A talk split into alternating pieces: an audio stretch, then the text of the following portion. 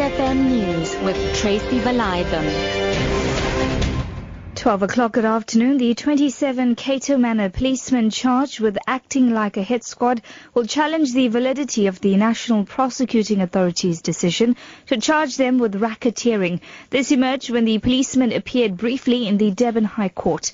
Prosecutor Selo Mayema told the court that the defense planned to bring an application about the certificate to authorize the racketeering charge. The remaining accused are facing 116 charges. They include murder and defeating the ends of justice. The case has been postponed to August the 14th. Meanwhile, South Africa's current account deficit has gone down to 4.8% of gross domestic product in the first quarter of 2015 from 5.1% in the last quarter of 2014. The Reserve Bank's quarterly bulletin shows that the capital inflows over the period financed the deficit.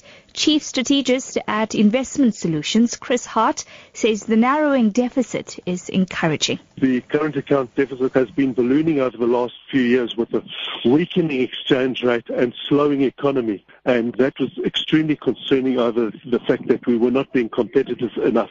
That the current account is starting to contract. If that continues, it will take some pressure off the rand. And of course, that's one of the big drivers of inflation. Eskom has lowered its tariff hike request to 9.5% from 12.7%. That's according to Acting Chief Executive Brian Molefe. He was speaking at Nasrec in Johannesburg at a public hearing held by the National Energy Regulator of South Africa to discuss the power utilities' latest tariff increase request. What we're asking for is 6.43% for OCGTs and a further 3.15% for ST-P-Ps to deal with the issue of load shedding and maintenance. And that is the additional 9.58% that we're asking for. ACDP Chief Whip Cherylyn Dudley says the last thing Parliament should do is bring private security forces into the National Assembly chamber. This as the debate continues beefing up capacity of the offices of the Sergeant at Arms. Earlier, the Freedom Front Plus suggested that Parliament should in the interim appoint a private security firm to be used for the removal of MPs during disruptions. Mercedes Besant reports. Cherylyn Dudley says bringing private security into the picture of Parliament is like bringing crime to the national legislature. We all know that the drug lords are running the private security here in South Africa. Why would we want that on our premises? Dudley believes the police services is best trained in the kind of security that will ensure little damage is done during disruptions.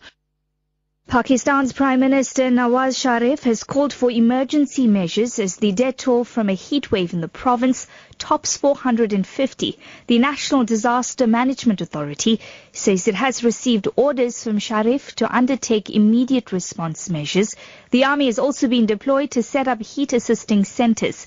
The BBC's Shahzeb Jillani reports. Health officials are saying that, you know, many of these people uh, who have died were elderly and they came from low income areas, which means that, you know, Pakistan, uh, currently many people are fasting because it's the month of Ramadan. They fast from dawn to dusk. Plus, there are massive uh, power outages in Karachi and other cities. So that may have contributed to the situation.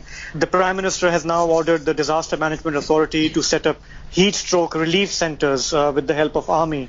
Back home this afternoon, cold weather is expected to hit various parts of the country from Wednesday. The South African Weather Service predicts that the Free State and Lesotho will be the hardest. 30% of rain is expected in some parts of the Free State.